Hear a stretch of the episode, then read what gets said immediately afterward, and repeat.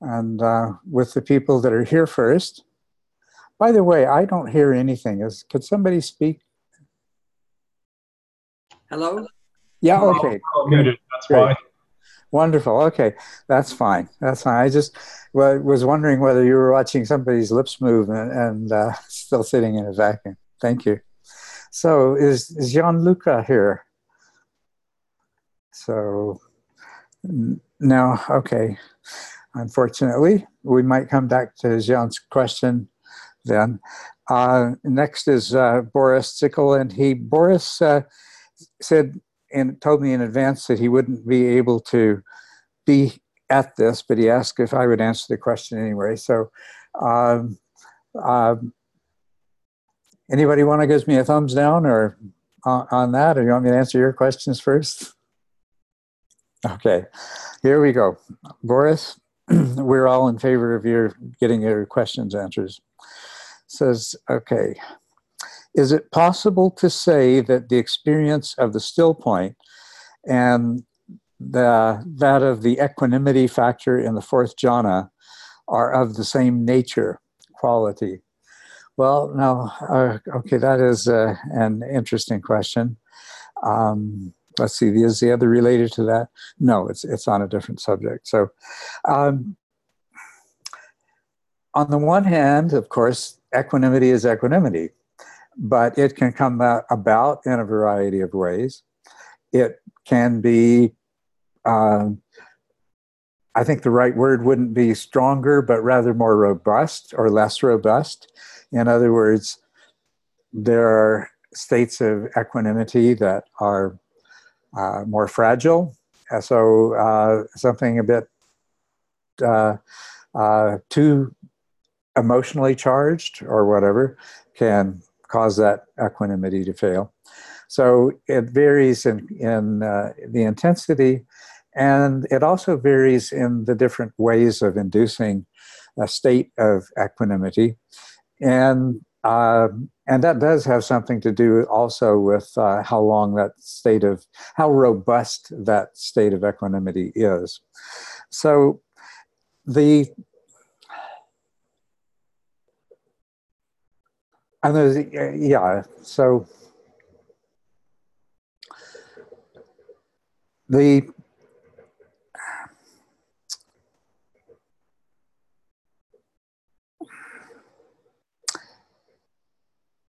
the state of equanimity in the fourth jhana is it's dependent to a large degree upon being in that flow state and I, I hypothesize, I know what it feels like subjectively in jhana and in all flow states. Um, and I hypothesize that the way that the, uh, the equanimity of jhana, uh, well, let's not talk about the equanimity yet, that the flow state of jhana is induced basically by the mind somehow temporarily shutting down or blocking access to consciousness or something. All those parts of the mind that are not required to be active during the flow state. So, you know, uh, a surgeon's in a flow state, for example, or, or a baseball player. Same thing with a meditator. The meditator's in a flow state. It's achieved by somehow there's some neural mechanism. It's a universal thing. Everybody enters, enters into flow states all the time. They're a wonderful, wonderful thing our brain does. And a flow state in meditation is the jhana. So, in terms of the equanimity that arises as a result of fourth jhana, it's a result of your brain exhibiting this particular kind of behavior uh, that uh, minimizes anything that will interrupt the, the flow state. And obviously, in the fourth jhana, that's going to that's going to include uh, most kinds of uh, stimuli that are likely to, uh, well, basically disrupt the flow state. I mean, it's no different than juggling, right? your mind, your brain is juggling, right? And you enter in the flow state of the jhana. So you can achieve a wonderful state of equanimity there. It's a powerful state. Fourth jhana, you could do so many things in. But the equanimity of fourth jhana is dependent upon a set of causes and conditions that can't be sustained when you leave the flow state.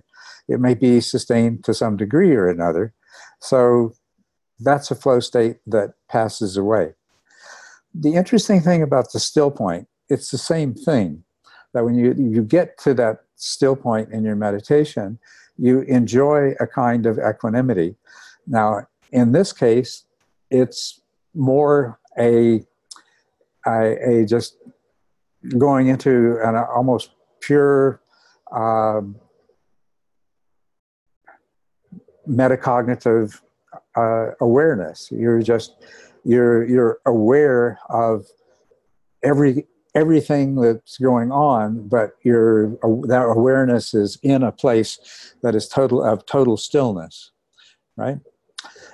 And that is something that your mind can learn to do, and it can be a great assist in, uh, you know, the, there's equanimity that comes from samatha, and there's equanimity that comes from uh, vipassana, and uh, the practicing the still point. Uh, as a matter of fact, I'm pretty sure that that has something to do with the, the fact that realizing the witness and uh, that it just kind of comes automatically out of the flow state is is that um, it teaches your your mind brain you know however whichever way you want to look at it to enter into a state of equanimity that's uh, not really dependent upon anything the same way the flow state is. It is not in itself very robust and so, uh, as long as you're in the state of meditation, you, there's tremendous equanimity associated with the uh, uh, flow state of uh, of the still point. But nevertheless, when you come out of the still point, that equanimity will fade. Now, there's a difference, though. It wasn't dependent upon creating uh, a flow state this equanimity was achieved in a different way, which, if I were to hypothesize about it, it is really it's reducing the sense of self to to uh, such a it really consists of very little other than a than a point of view. It's an agencyless, uh, actionless uh, point of observation, and it and it gives it gives rise to a strong state of equanimity that your mind can learn to do. Uh, and it's a part of the equanimity that's going to arise as a result of unification of mind and everything else. So they're different. That's that's how these two are different in, in, in their origins uh, and uh, and their long term the uh, their origins. And I, I keep there is a time factor in here, but it, what it really is is their robustness. How long, how long they, could, how long the equanimity can survive the flow state at a still point before uh, before something comes along that's sufficient to to uh, penetrate that equanimity. And because of because the practicing the still point actually cultivates that ability, so it lasts, it becomes more robust over time it's a very, very powerful practice. It's uh, essentially, uh, I'd say, the central practice uh, leading to the witness state in uh, Advaita Vedanta. So there are these, there are some differences between these equanimities, and I hope that satisfies Boris. Does anybody have any questions that come to mind as a result of this? Yes, Katiana. Good to see you. I wrote actually the question in your um, uh, message box, but I can read it to you. So, what would you say are the causes of obstruction? In, um,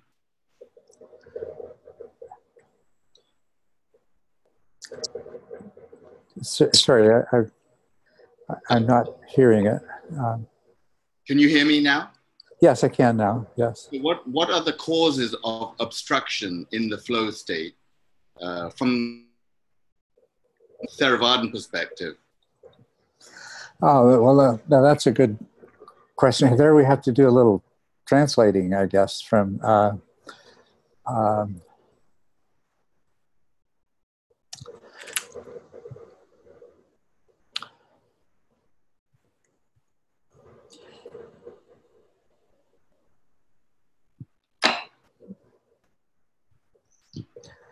the I think uh, the what we're doing here is applying the uh, psychology of flow states to jhana, and um, so what we have to understand is that uh, the word absorption, uh, which is is key to jhana, the word absorption uh, can denote that kind of complete uh, single pointed or uh, uh, uh, exclusive attention that we associate with entering uh, entering jhana. Um, but there can be lesser degrees of absorption too which you experience, uh, for example, in, in stage seven, you don't have that kind of effortless uh, stability that, uh, that you will at stage eight. But um,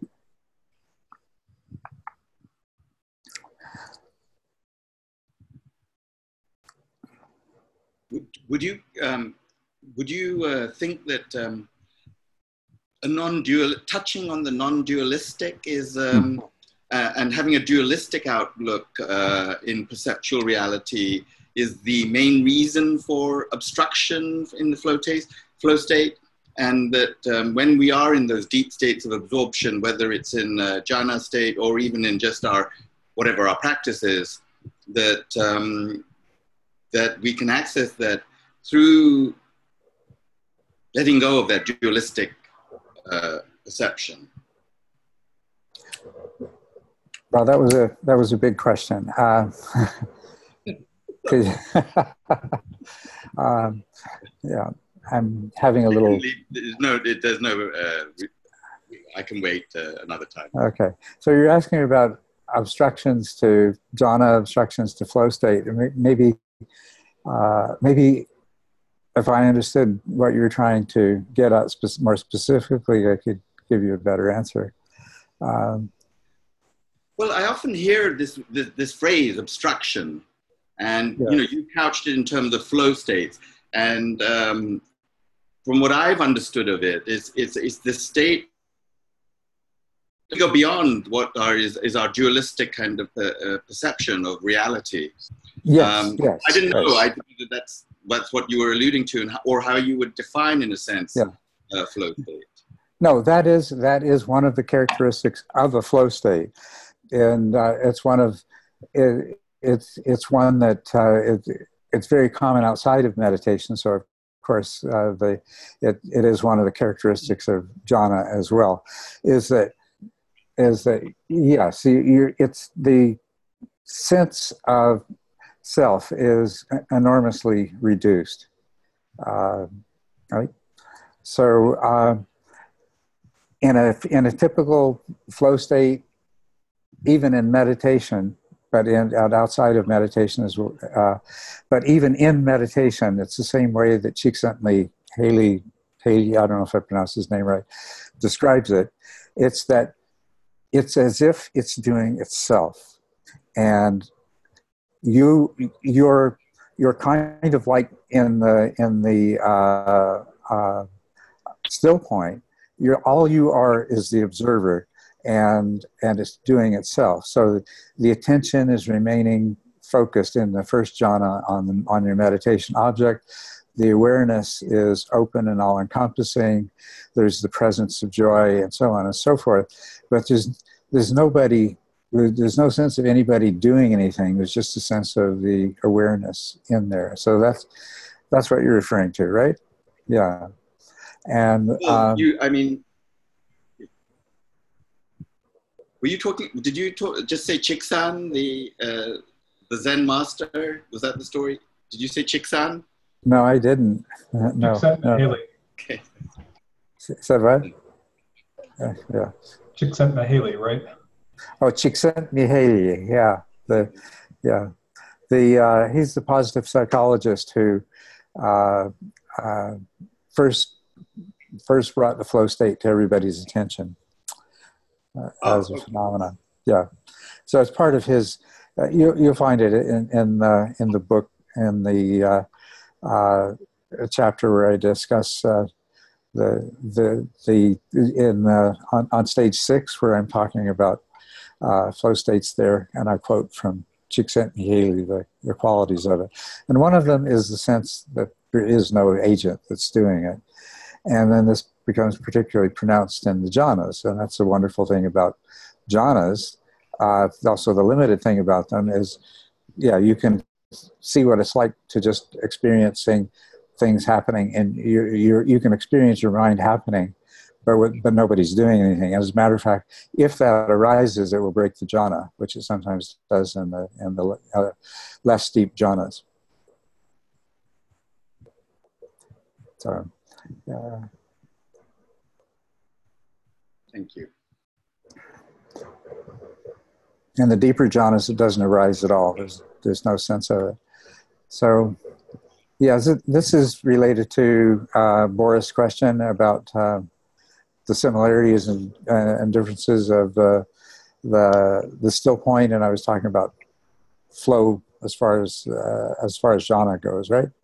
Yeah. yeah, the still point is not a flow state in in in in that kind of sense of the some mechanism that's blocking things from disturbing the flow state. It's uh, yeah. Thank you. Yeah. Okay, it's different in nature. I'm not sure what the obstruction part was referring to, but okay. Um, let's look at um, Boris' next question here. Can physical pliancy come gradually? Uh, and he says, I am now able to sit for one hour with blissful comfort, which is quite new for me. Uh, but then I lose it. Yeah, is still uh, is it still a manifestation of physical pliancy? And uh, will it be extending gradually, or it only counts when one can sit for hours? Uh, yeah, and the answer to this is, is yes, it can, it can come gradually. And of course, it counts before you can sit for hours. But usually, when uh, you know when you're when you're really sitting in this in this place of of pacification, and you've arrived at it uh, through the through the progressive process, then most of the time you're it it's it's uh, not going to take very long before this is where you sit every time. At least certainly this this is the way I experienced it. Now I know for some people though that it seems to be yeah you can you can be in this nice state, nice state of pacification comfortable you know all of the description you have just the light uh, perhaps the sound and uh, your body has this uh, wonderful light almost uh, ephemeral uh, sensation to it but you can't sustain it and then uh, and then you go back you you reach that place multiple times but I would what was what was my experience and what from what I can tell uh, is I'd say more commonly the situation is that you you approach the flow state uh, not the flow state I'm uh, I still got that in my head. You approach the state of, of complete pacification uh, and and then it falls away. When you finally reach that state of complete pacification it's still might only last uh, the first time it happens for you know say a couple of hours, but you're probably already going to have been sitting for an hour anyway. What you find subsequently is it's much, much easier to uh, get into uh, a state of complete pacification. You go through the, you'll go through PT. There will be, of course, some sits where you, you don't get there at all. But uh, it becomes more the case that, uh, that let's put, let's uh, think of it as a skill. It's basically what it is. You're training. Uh, well, no, it's not really a skill. It's, a, it's you're training the mind to use the skills that it has in a particular way, and so it's it's usually it's like it's the kind of training. You know, there's some things that you progressively get better step by step, but then there's some things that you get the hang of it, and once you've got the hang of it, then it's just a question of refining it, and. Uh, so my answer to Boris is uh, that that can happen both ways. And just for you, uh, my experience of it, and I think a, a, more common experience of it. Now, some of you have been through this, and you can say, uh, you know, I'd be happy to hear from you uh, what your experience was of, of reaching physical pliancy.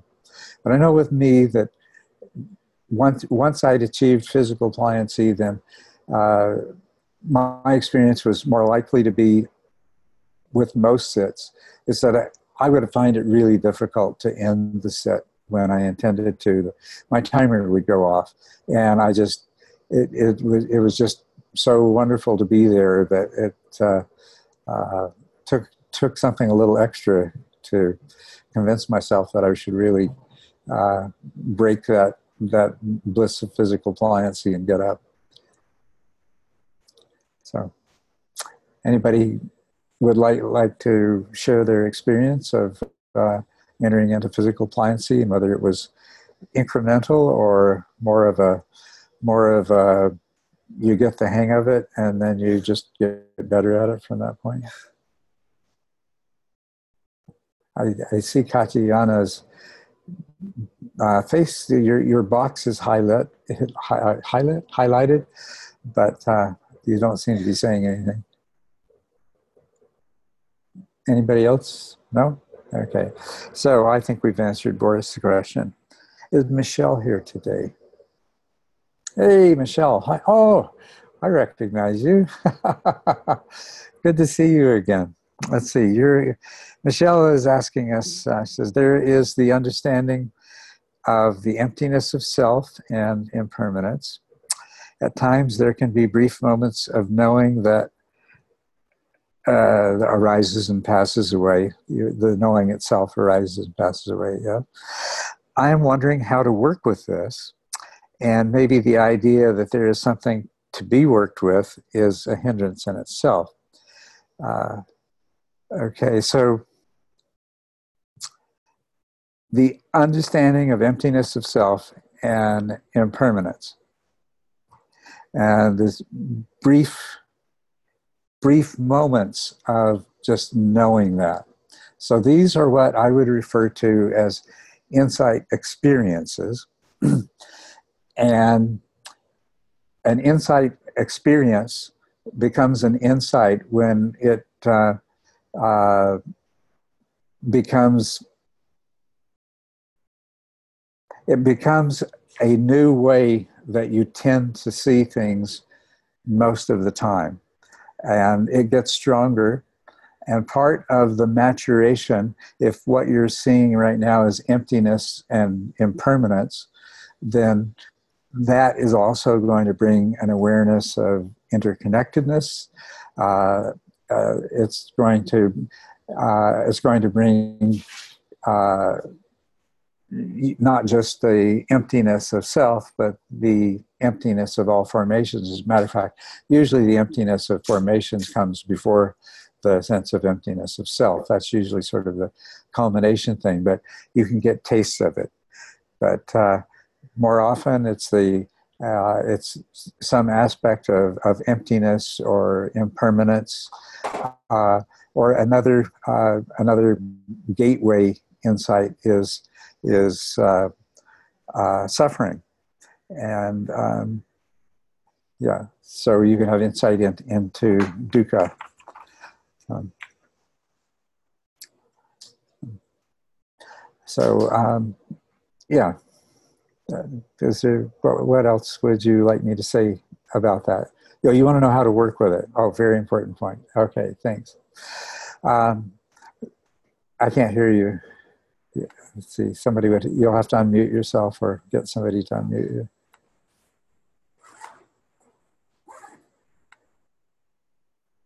Still can't hear.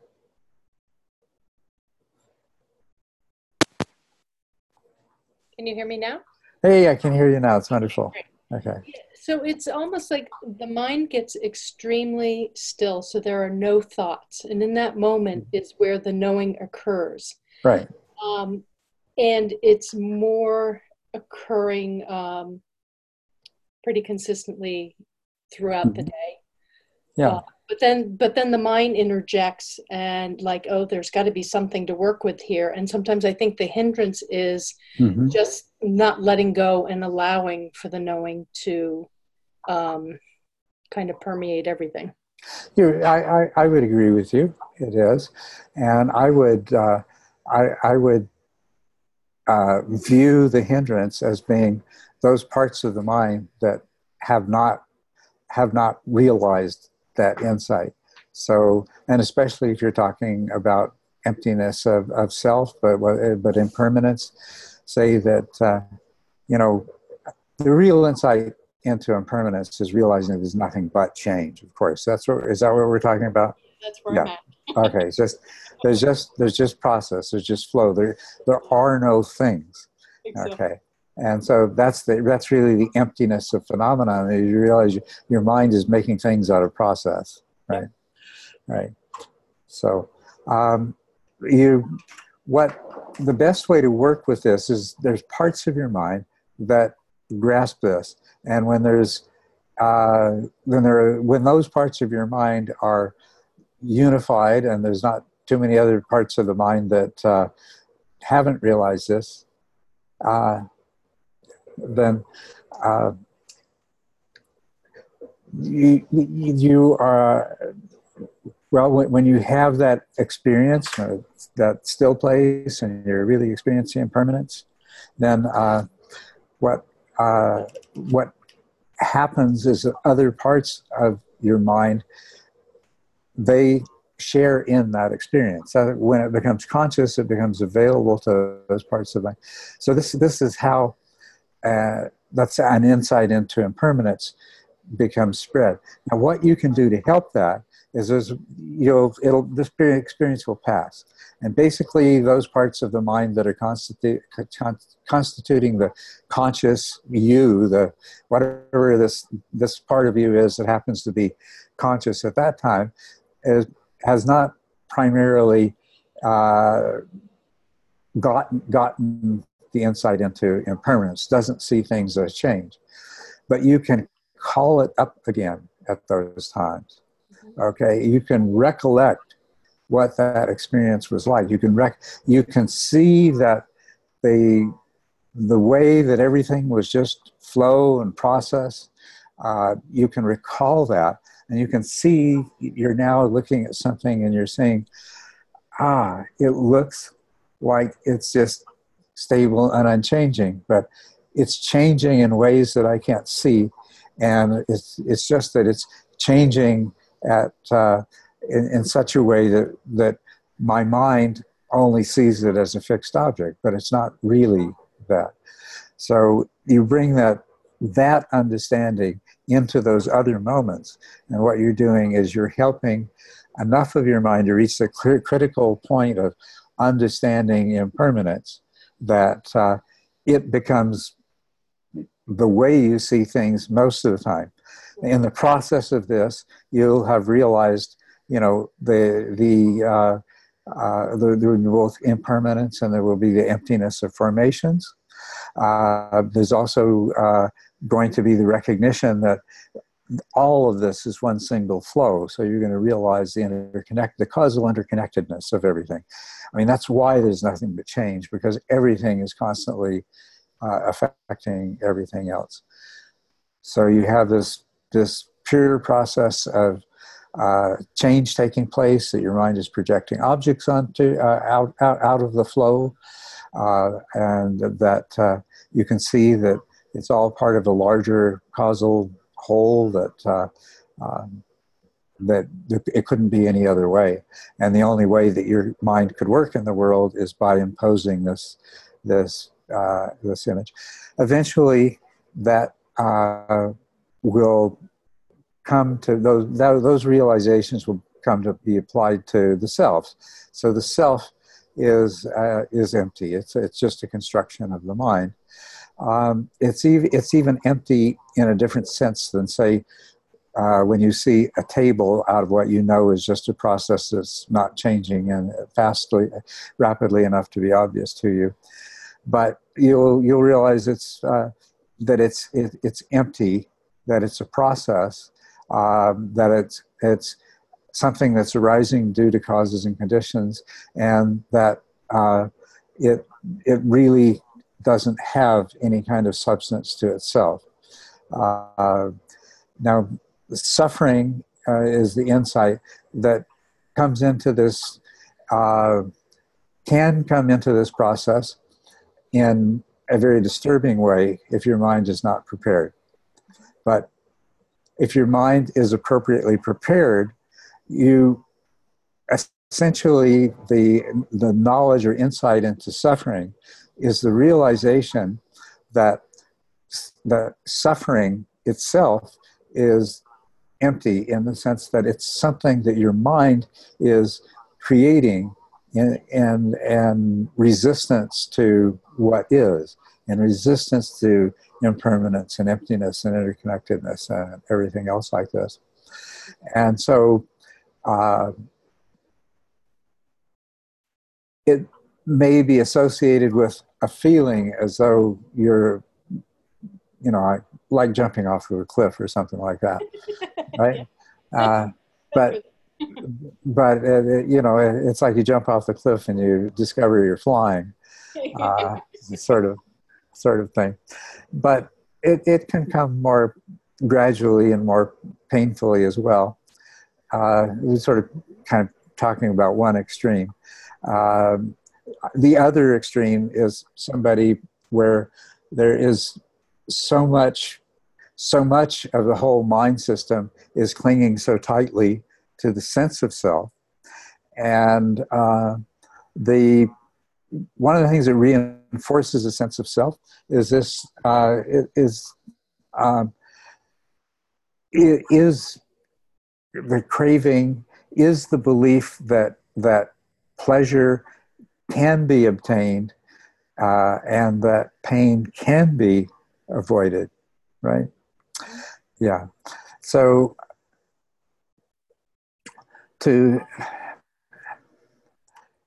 in, in the in in somebody that that has had the experience of you know that joy and pleasure are something that the mind creates already.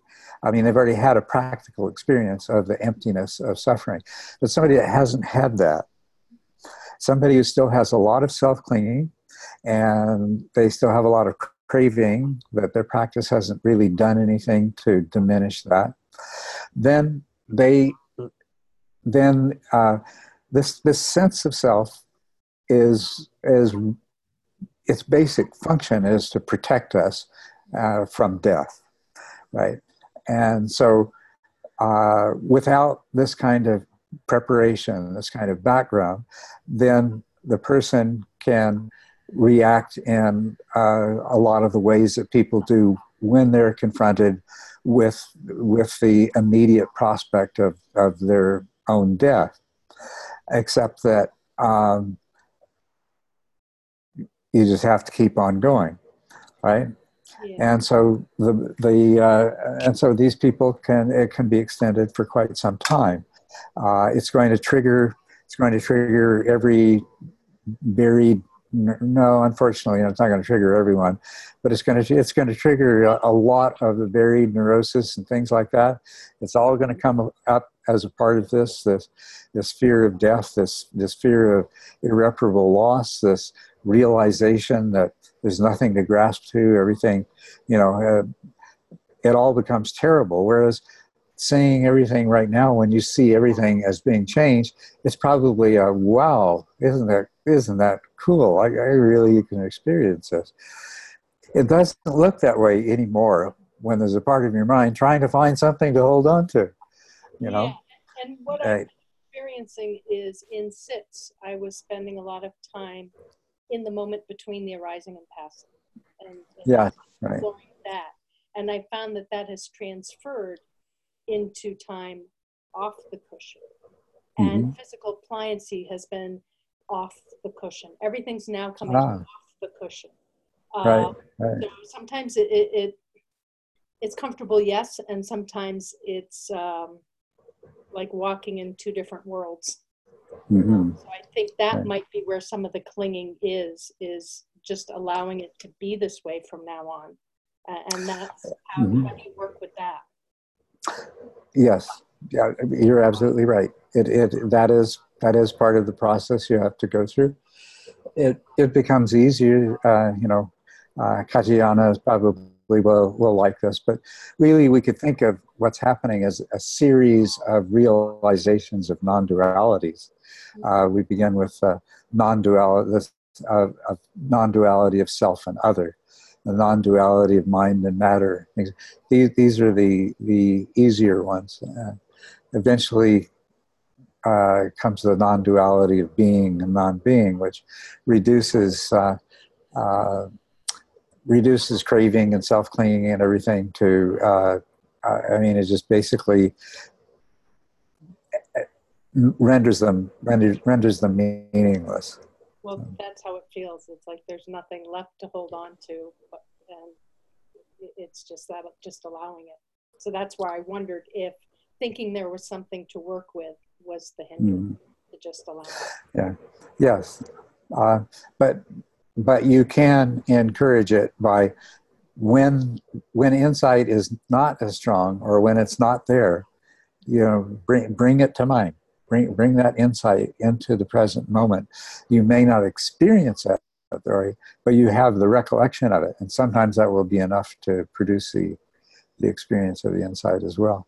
And as the insights collectively mature, you're you're really you you you're you're on the way. You're on the path.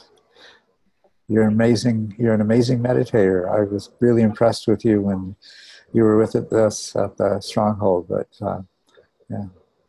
I, I, you may be confusing me with somebody. I haven't been at Stronghold yet. Oh, you haven't? Maybe I am confusing you with someone else.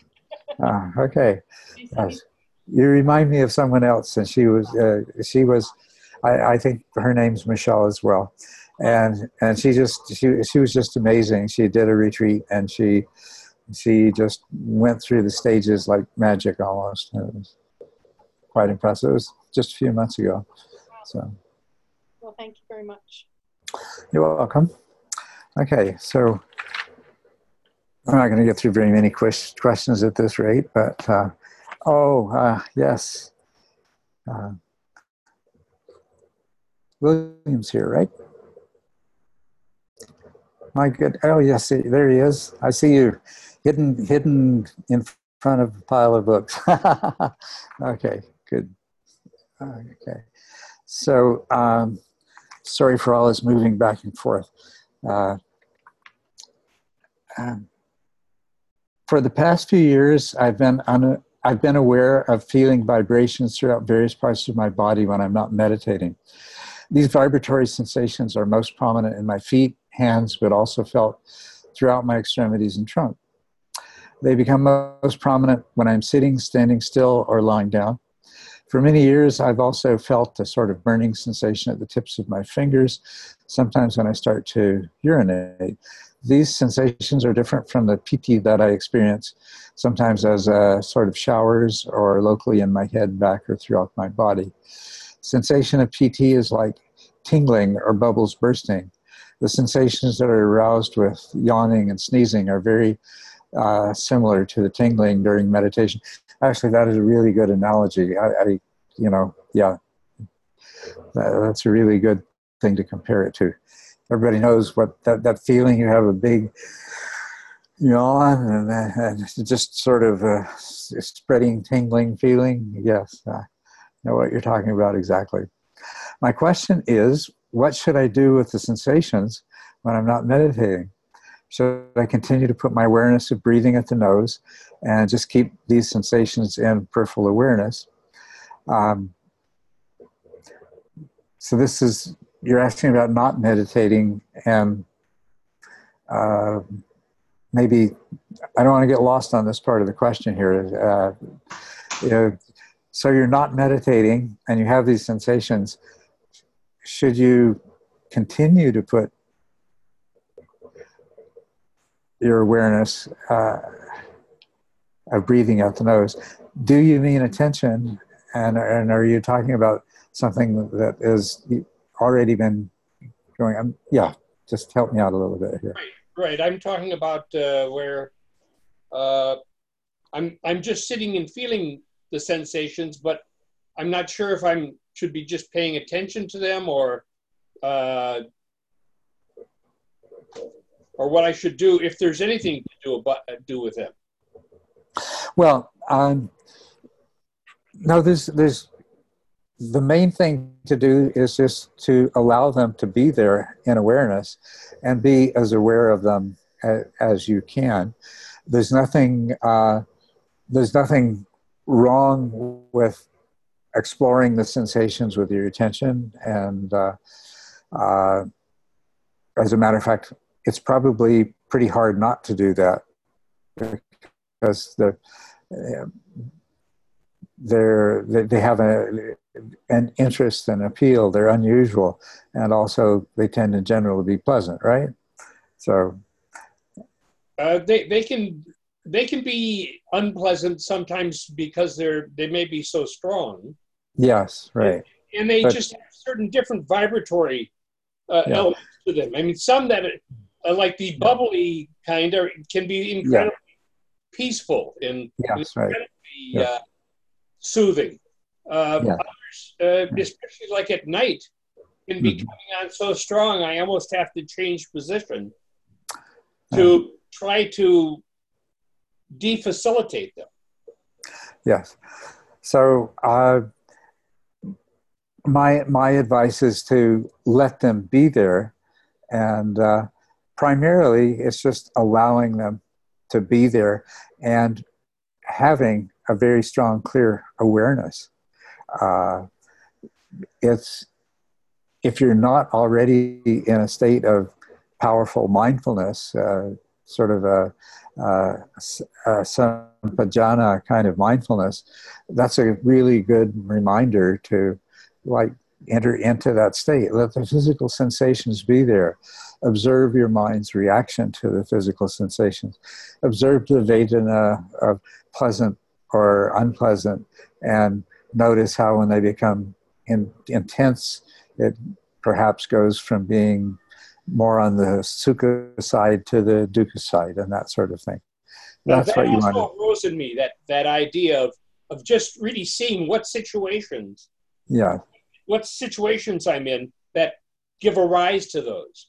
Right. Like the um, what thoughts pass the, through your mind? What origination yeah what memories what thoughts what emotions right. just whatever is happening in your mind so it's a that's that's what i would suggest that you do with them and i think you'll discover them to be very very powerful uh, kinds of insight and experiences in themselves if you're just you're watching the whole i mean after all what you're doing is you're having a direct experience of uh, your uh, your body really as a, a, part of something greater, of it not really being uh, of the solid, substantial nature that the model of our body we carry in our mind is.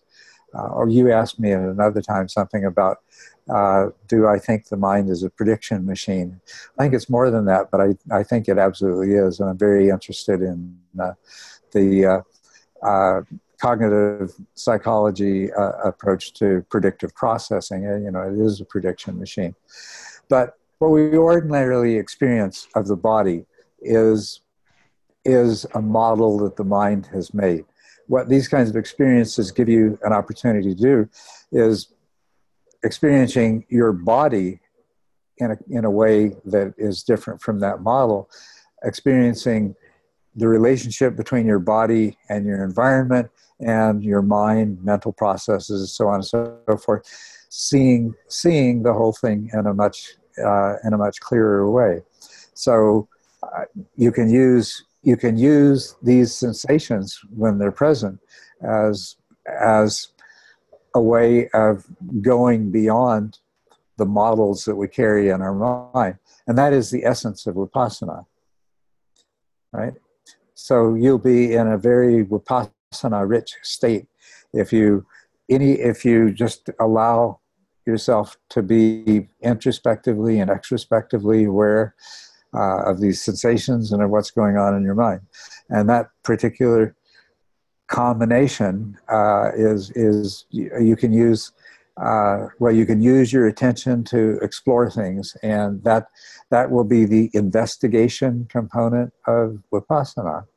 It's the seeing into seeing beyond it's seeing uh, seeing how actually your mind is constructing all of this. Uh, so this has been a very uh, I mean, I have to admit that there's been a lot of uh, personal insights into uh, my addiction to being um, efficient mm-hmm. and doing things very efficiently and seeing how how much of my behavior uh, mm-hmm. comes it almost compulsively comes out as this seeking mm. of doing things efficiently and it just even how much I, you can see pain arising mm-hmm. from it Yes. Thank you for confirming uh, what with what you've said. Yeah. Uh, you're welcome, and thanks for sharing your experience with us. So, uh, all right, let's see. Um, next, I have Orhan Karali. Is Orhan with us today? Hey, hi, Hi, Orhan. Am I pronouncing your name right? You are pronouncing it uh, perfectly, Orhan. okay. It was just dumb luck, not knowledge. yeah, all right. So uh, you're asking uh, which type of shamanism did I, I study, and uh, can we make use of shamanic practices to supplement my TMI efforts in meditation towards non dual mindset? Um, yeah, I think uh, that's a, well. First of all, uh, I studied uh,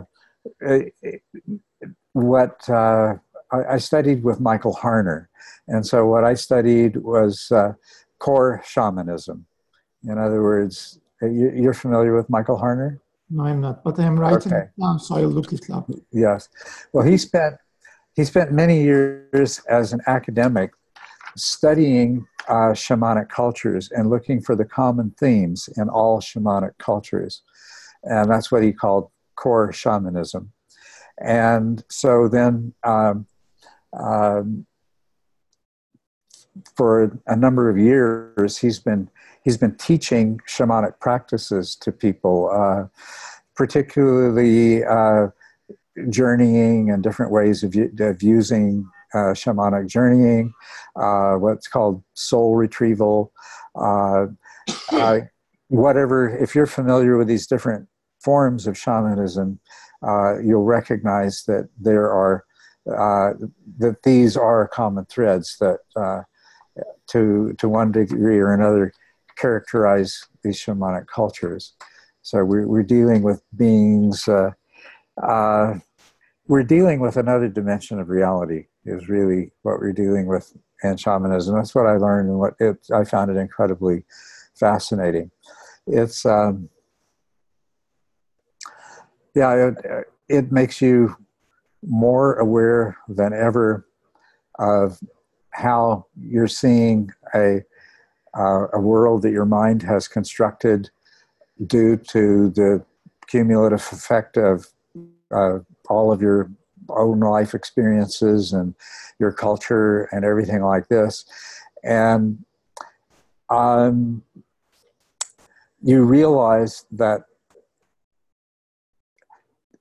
you're not that, that there are whole worlds that are part of that are uh, what's uh, the right word they're, they're existing simultaneously with this one and that uh, they can be accessible. One of the things that's very interesting is a common experience in young children is that they will be very much aware of what we might call these alternate realities and beings in this these alternate realities and uh, then as they grow up they learn that uh, it's not acceptable to have these uh, imaginary beings that you're interacting with in this this imaginary world and that it's time to grow up and see things the way everybody else does but uh, shamanism is, is all about going the other way uh, and opening up and journeying is a very uh, uh, core part of that. You're, we're, you're really interested in how we can use these practices. Um, well, one of the the first thought that came to my mind when you asked that question, I have to ask myself why I didn't think of it until you asked it, or if I had already and just hadn't explicitly recognized it. But it is it is a powerful way of dealing with the kind of psychological, emotional stuff that comes up in stages four and seven, and that I refer to as purifications.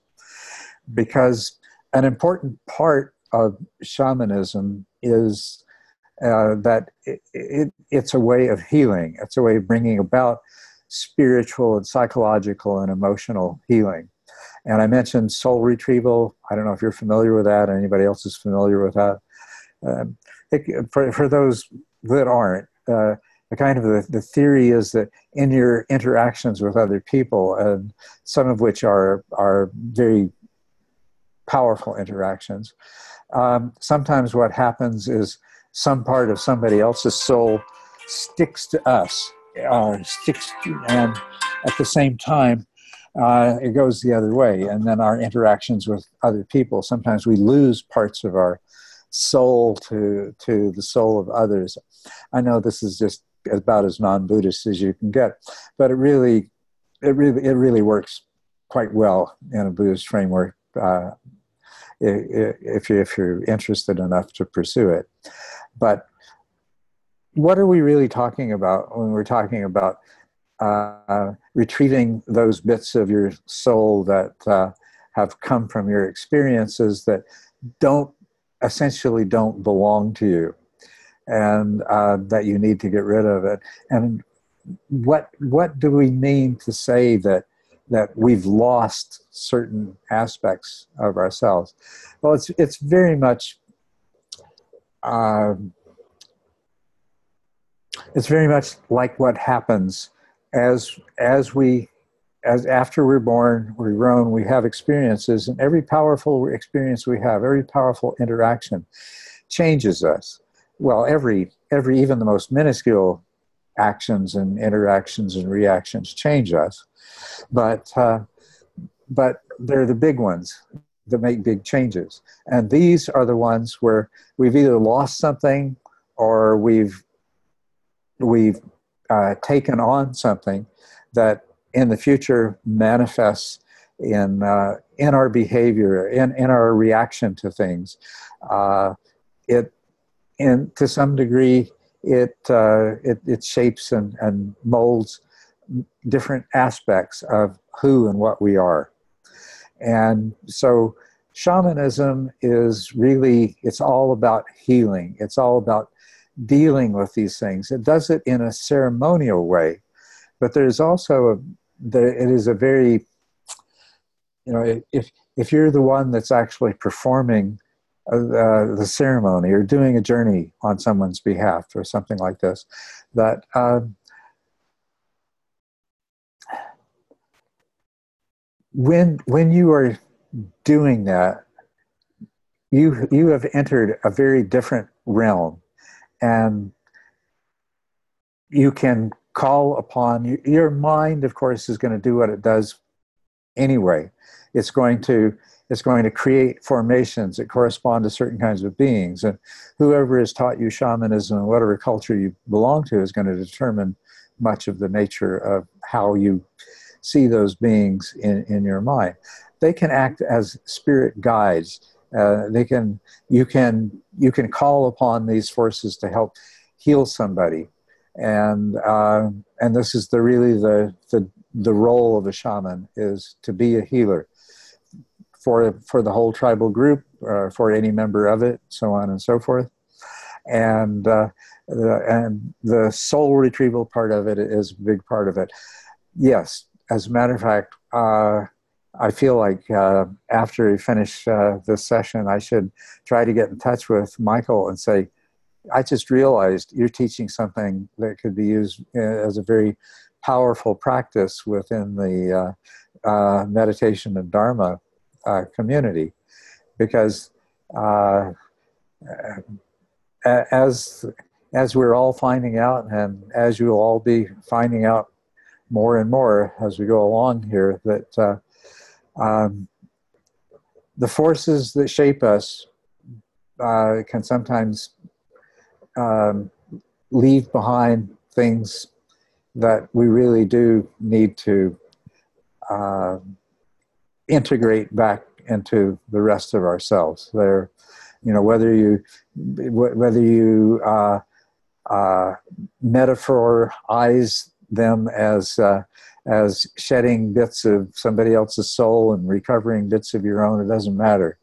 Uh, it's very important that that the psychological healing that take place, uh, and uh, just a little bit of something that you've heard from me before. I know I've been on about this for a while now, but it's just it was such a wonderful when Ken Wilber put this idea out of waking up is not enough, that cleaning up, growing up, and there's also showing up. But most especially, cleaning up and growing up are things that have to go along with waking up. But almost no tradition ever deal, deals with all of these things. And Buddhist meditation traditions uh, are uh, outstanding in their ability to guide a person towards waking up without necessarily producing uh, as much growing up and, and cleaning up as needs to happen. So, what I present in The Mind Illuminated is the recognition that these things that other practices will tell you to just, uh, you know, work through, push down, ignore, you know, just focus on the rise and fall, so on. It encourages you to confront them and to see them and understand them. So, uh, but one of the things that uh, that I've come to realize in my own experience uh, is that uh, um, meditation alone, uh, it's the amount of cleaning up that it's going to do uh, is is just what's necessary for you to uh, have insight and awaken. And the more insight and awakening you experience, the less likely you are to notice these things because they make themselves known primarily through dukkha, right? Yeah. because they're the unawakened parts of uh, uh, of uh, yourself, and when you become awakened uh, and you're dwelling in this place where dukkha just just passes through you or over you or whatever, um, you you become you become blind to this, and this is not the same thing as repression or spiritual bypassing or anything else. Although somebody who's prone to repression or spiritual bypassing, of course, would, uh, well, we, we've seen uh, we some wonderful research done by Bill Hamilton, a book he wrote about saints and psychopaths. Uh, how how often saints are psychopaths. so, um, and uh, it kind of illustrates the fact that uh, it's really important that we put a major emphasis on cleaning up. And I'm, I'm very pleased to be able to say in the mind illuminated that we've that we we've done that rather than you know uh, just uh, uh, just note it and go back to the rise and fall or whatever other. And so he's you know uh, uh, go back and stare at the wall a little longer and so on and so forth. But I realize it's not enough. It's not enough in the sense that sure it will facilitate greatly insight and awakening you know and i think uh, the mind illuminated is a really really powerful and effective uh, method that it's it is bringing people to insight and awakening but uh, it doesn't go far enough and it's just the nature of what we are is that um, there there will be parts of our psyche that harbor things that have always been buried, but uh, could potentially have been recognized and dealt with more easily. But as as as you become as as you progress on the paths of awakening, the chances of you recognizing them as something that needs to be purified diminishes. And so, yeah, long, long answer to your question, Arhan, but I think I, it's it's because it's inspired me. It's yes, let's look at bringing shamanism into these into these spiritual paths.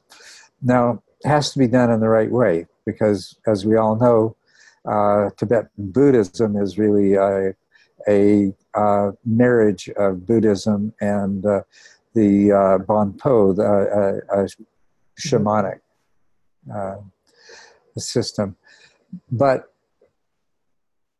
in the evolution of that in Tibet, we come up with this awkward situation of a theocracy where uh, the the nature uh, the the nation consists of impoverished peasants, and uh, that all of the wealth is concentrated in these uh, gilded monasteries with huge, huge tapestries that have actually been created by uh, by people living in poverty with uh, crippling arthritis in their hands and fingers as a result, and so on and so forth.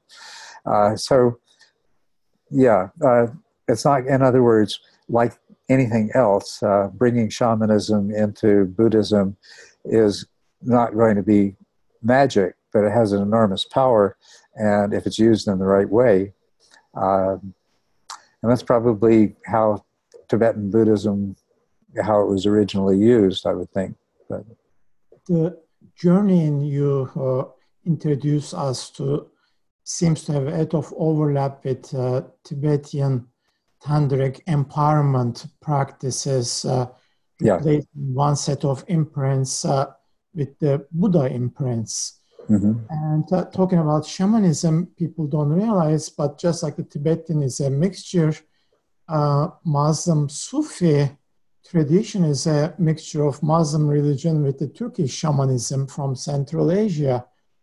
Uh, that's where the mysticism and the unique practices are coming from. Mm-hmm. Um, but I really appreciated your answer. Thank you.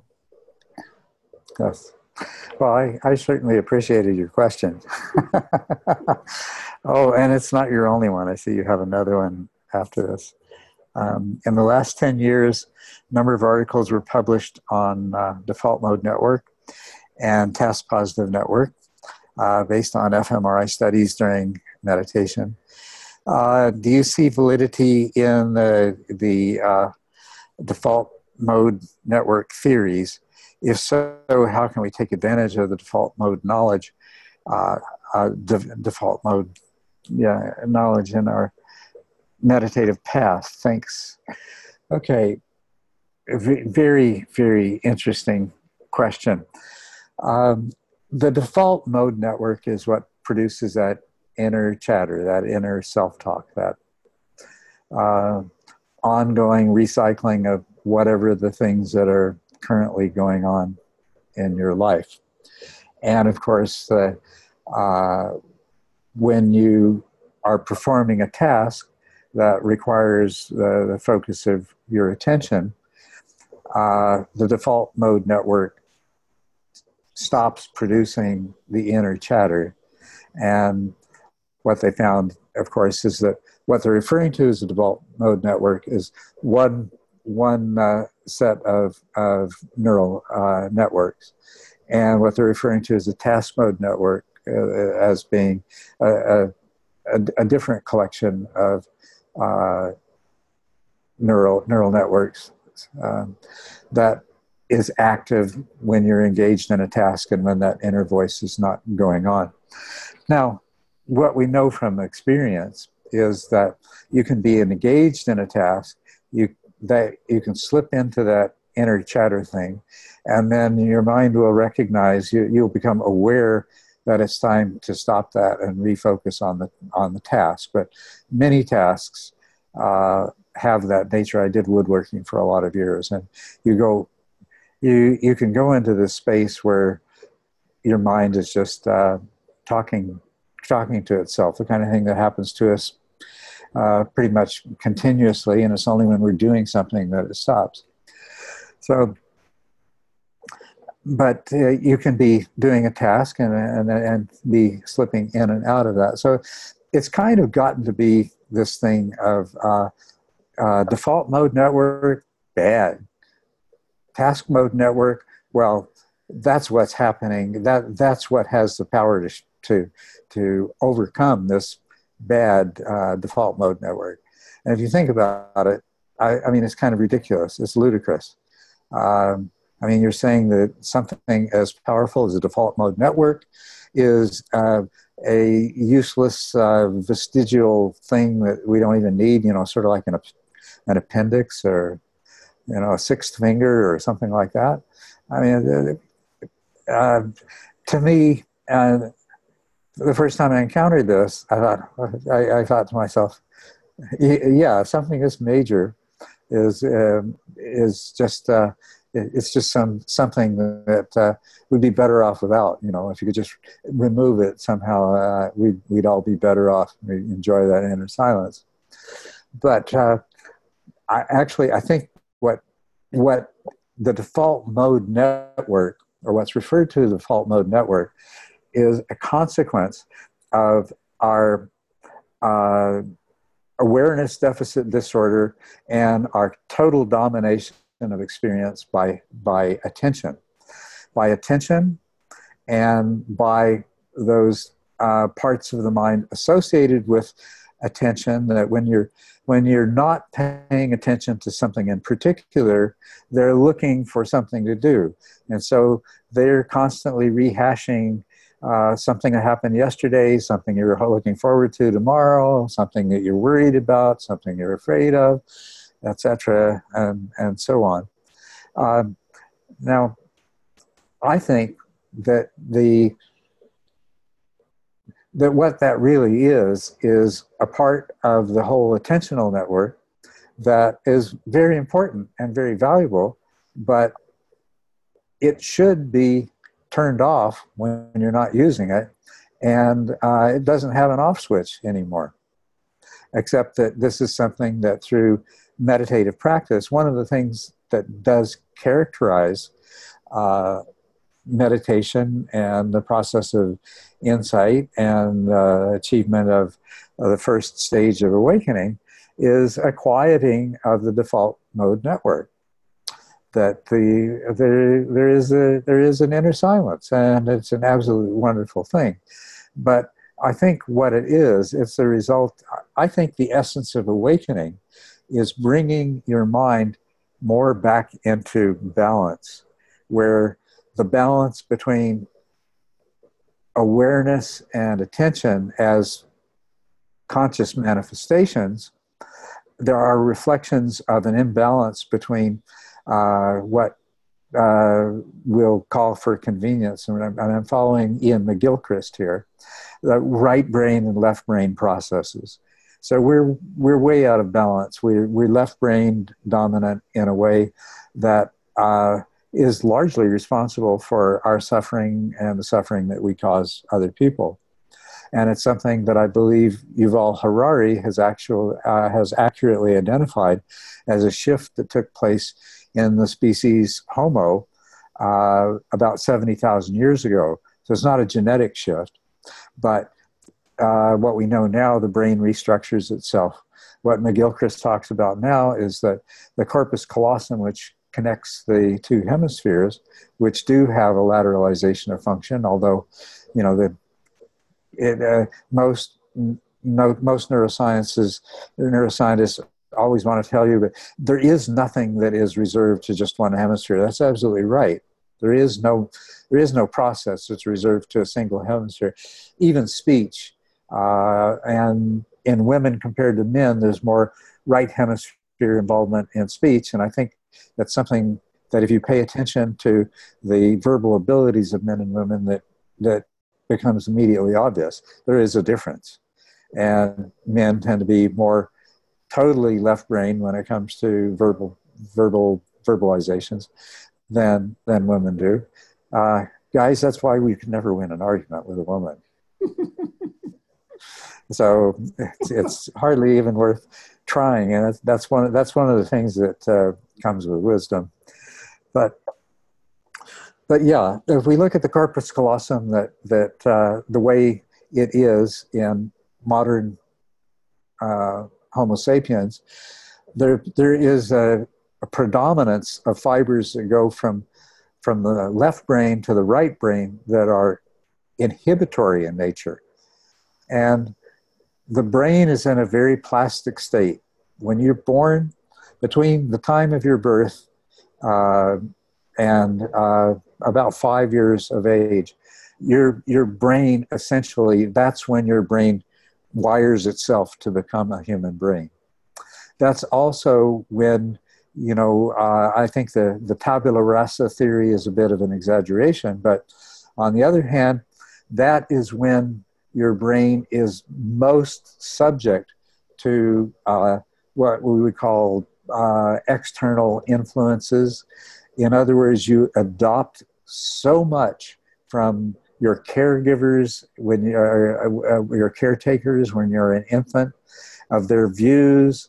When we talk to children what are we doing? We're passing along to them. We talk to babies uh, we're passing along to them patterns of seeing things of behaving of talking of expressing emotions all kinds of things um, and this is a time when the brain is wiring itself and i I think that what Yuri uh, has uh, uh, identified is the point in time where uh, an accumulation of cultural memes, that's kind of like an accumulation of genes that produces a, a phenotypical change in, in, an animal.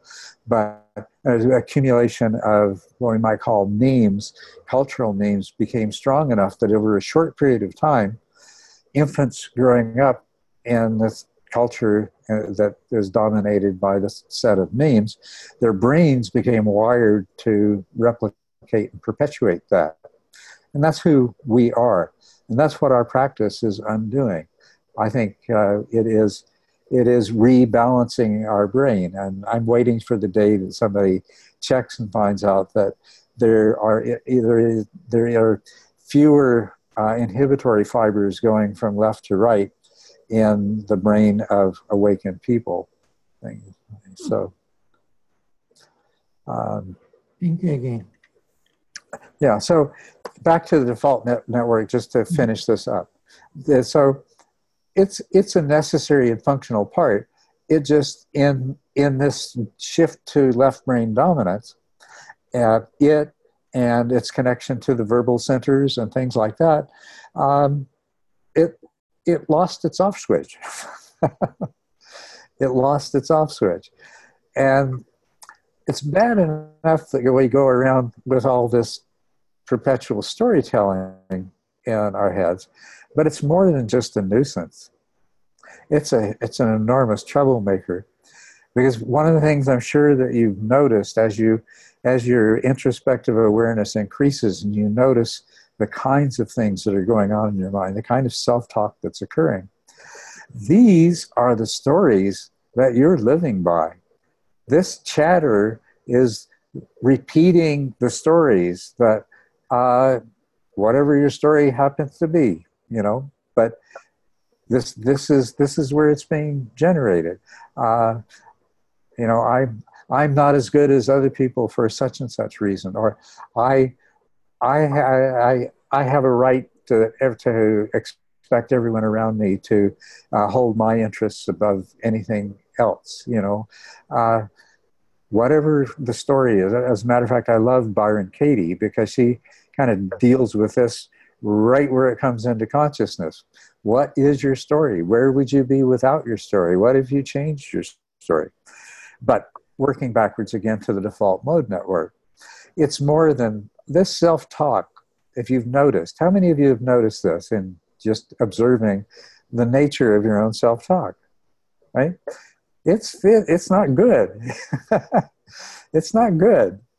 The, the stories that you're telling yourself, uh, yeah, they're not they're, not the best. Uh, they're not the best influence to be shaping who you are, but you can reshape them. What and, and that's what happens when part of of having uh, part of being a self craving awakening is. Um,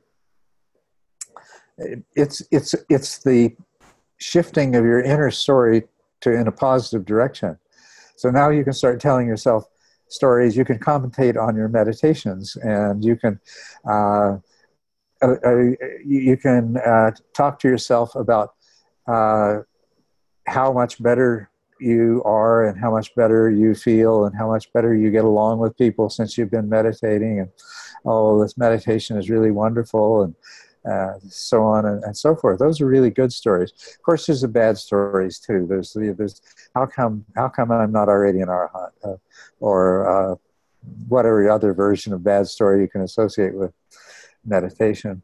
But we we part of what we're doing is learning to tell ourselves a better kind of story, and that's a really good way to use the default mode network uh, while you've got one, while it's still something that's going to be telling stories uh, and that hasn't disappeared.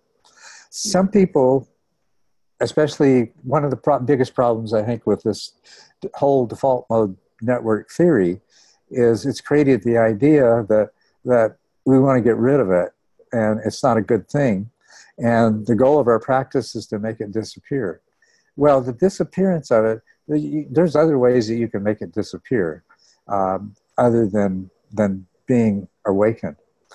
Um, and the disappearance of it is not a cause or a part or uh, of, of awakening, it's a side effect. It's a side effect of, I mean, if awakening represents moving more to a right brain uh, awareness, especially the uh, uh mindful awareness that we call uh, sati sampajanna, then then that yes that's that's the direction we're trying to move to. And the default net mode network can play a role before it disappears. It can play a positive role. Um, you can you can declare yourself a bodhisattva.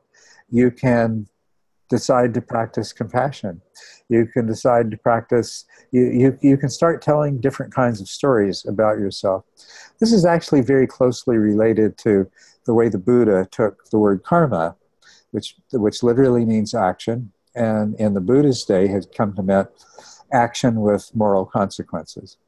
And the Buddhist, Buddha saw that it wasn't what happened to you because what you did, that it was really, uh, I mean, that is something that is just plain old causality. Like you go around, uh, you're being a good person, people are going to treat you well. You go around being an asshole and uh, people are not going to treat you so well.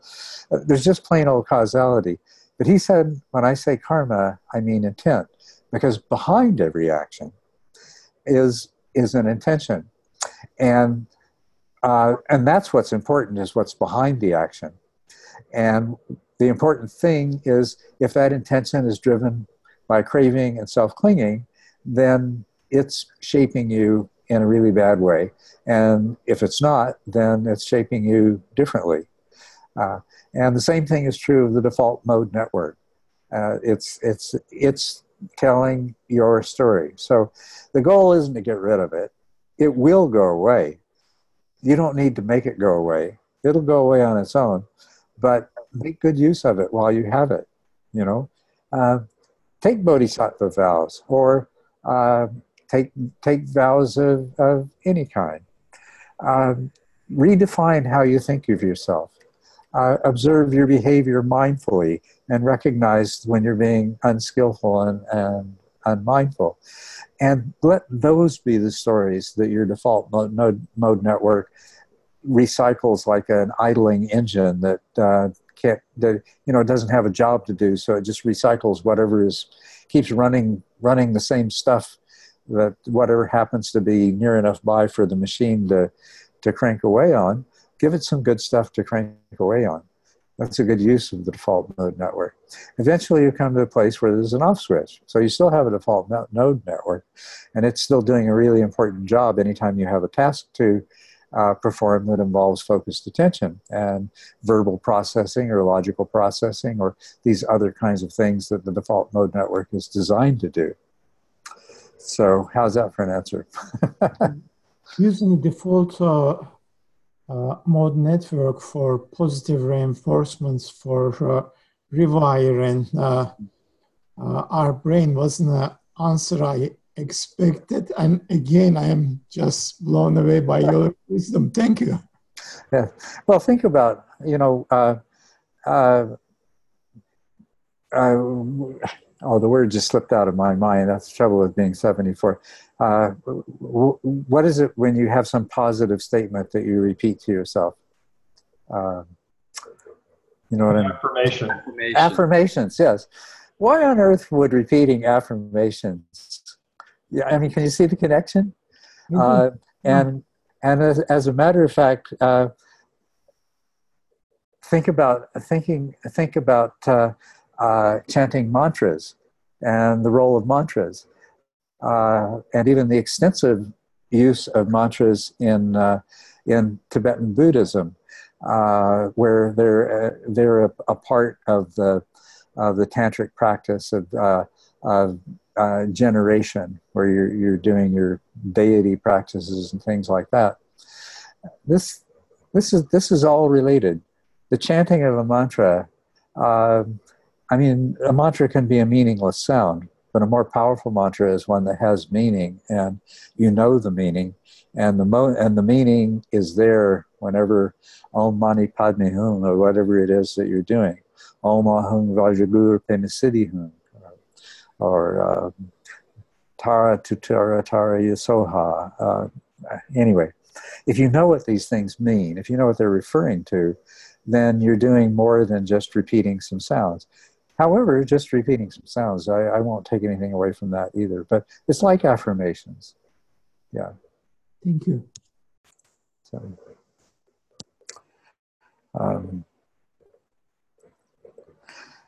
so it's it's now been an hour and a half. Is Michael Walsh here?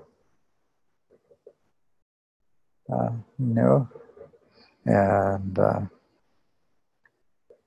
Jennifer Waldman? No. How about Paul Rodriguez? Yeah, I'm here. You're here. Okay, great.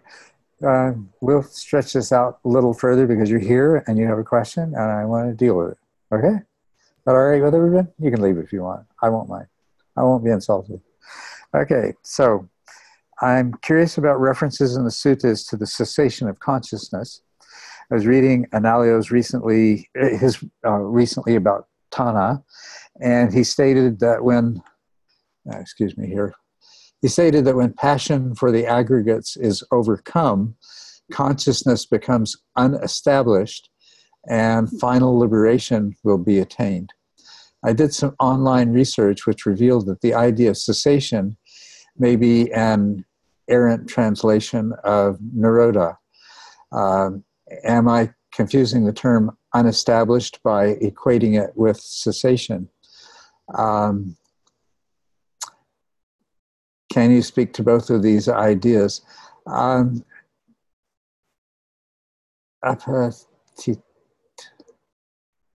I, I don't recognize the Pali word that uh, that you're saying is being translated as uh, unestablished. Um, and is this is this uh, oh Analayo? So this is going to be one of the Pali suttas. Okay. So yes. So when passion for the aggregates is overcome, consciousness becomes unestablished and final liberation will be attained. Um,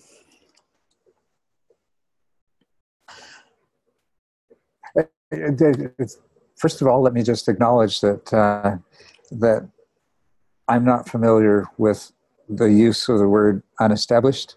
I don't know what the Pali equivalent. It's not in my vocabulary, uh, and uh, I, I really enjoy Analayo's work, but I haven't read the one that he's made this particular reference. But um, Nirodha and Nirvana have uh, very similar meanings. And um,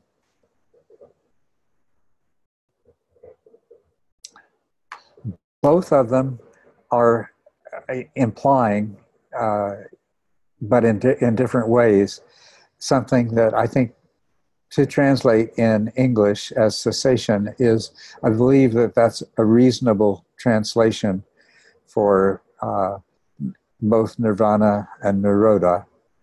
And nirodha is has retained its meaning as a like the word cessation okay something undergoes cessation is something that ceases right and so it's uh, it's a, a, descriptive term that uh, has some kind of object that it's describing. Whereas what's happened with nirvana which which means uh, to extinguish or to be extinguished uh, it also is a descriptive term and you need to uh, you need to it, it requires by itself uh, it, to be combined with some kind of specification of what it is that's extinguished. What is the extinguishing of a candle flame uh, an analogy to? And so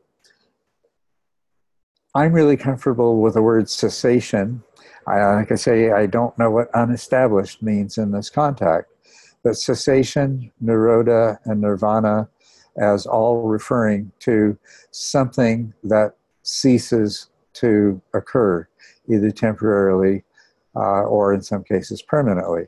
So, for example, the Buddha spoke of the nir- nirvana of, uh, of, of craving and the uh, the nirvana of that was the cessation of dukkha and craving and self clinging.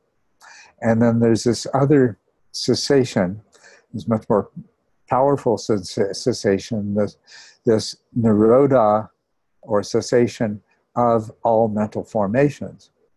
Now, there's a distinction made in, in between two kinds of nirvana two kinds of extinctions, two kinds of cessations. Uh, once again, I'm sorry, I don't know. I'm, I'm trying to just see if I can figure out how unestablished relates to this. Um, and actually, I think I'm catching the thread of it, and we'll have to check with, do a little scholarly work to see if, if I've got it. But um,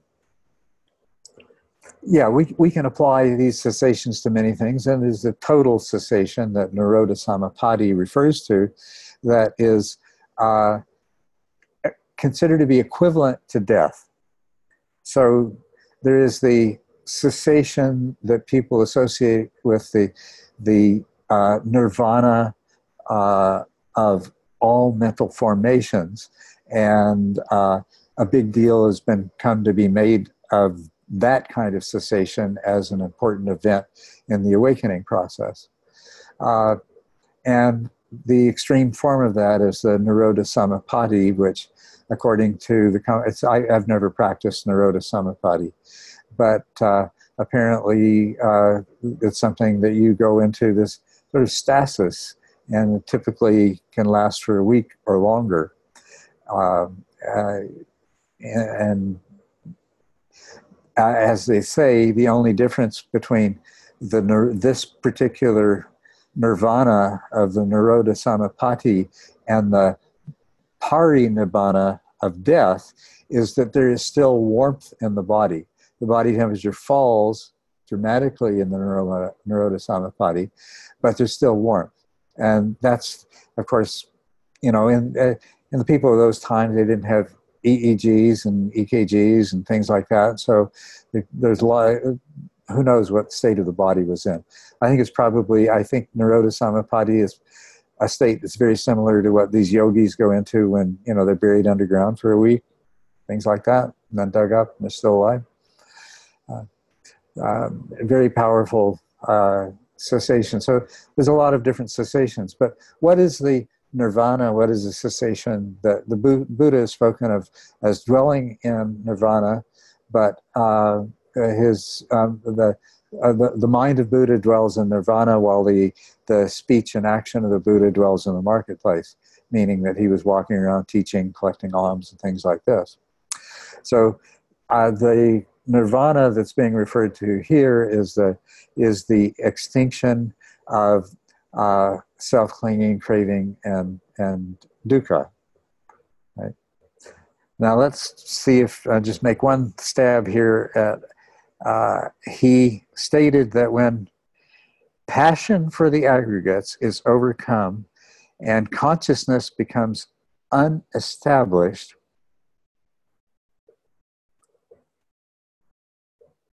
and final liberation will be attained. Uh,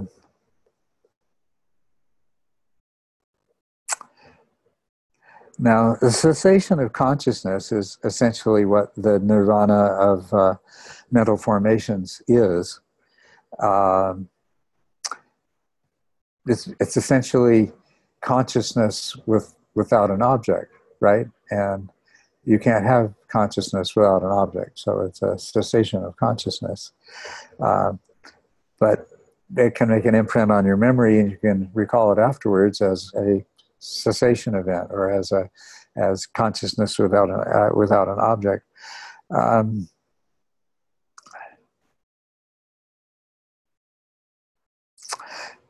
uh, okay, I, I think the closest that I, I can come to this is that the unestablished, the what, what's referring to as consciousness becomes unestablished.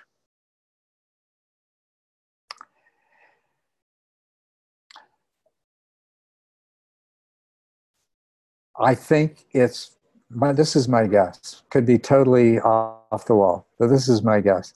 Is that it's referring to that state of consciousness that the Buddha described as in the seeing is only the seeing, and in the walking is only the walking, and the hearing is only the hearing, and thinking is only the thinking. So there's consciousness, but the consciousness is unestablished in any sense of a self as an actor uh, or even observer. So that's going to be my guess about the the consciousness becoming unestablished uh, in in uh, self and uh, craving and everything else that flows out of that, and that that is uh, that is the liberation. Of course, that uh, that is the final liberation. Uh, yeah, I guess what slowed me down a little bit with that was was final liberation, uh, because the final liberation is what happens uh, at death. Uh, that's the of, of all the nirvanas. That's that's the one that has the label pari, which means uh, it, it, means beyond. It means ultimate. It means uh, uh, the, the, the, most. so the most nirvana you can have is, is the death of the, uh, of, of the body. And that and the Nirodha Samapatti are known as nirvana without remainder. quite appropriate, right? And all other nirvanas are nirvana with remainder, and we know what that remainder is, right? It's the uh, it's those characteristics of suffering and craving and uh, self clinging that are gradually unwound through the process of uh, traversing the four paths. So there's there's there's my guess. It's, it'll be fun to see what what you find out if you pursue pursue the Pali meaning. Uh, but anyway, I got to say something I felt was worth saying, even it turns out that it's from a scholastic point of view is incorrect. Um, so, okay, well, it's been it's been fun. I really enjoyed it. I'm sorry that we got off to a little problematic start there, and it seems like we did answer the questions of everybody that was here, which is always my number one goal. So, thank you very much. Hope you hope you enjoyed this, and uh, look forward to talking to you again.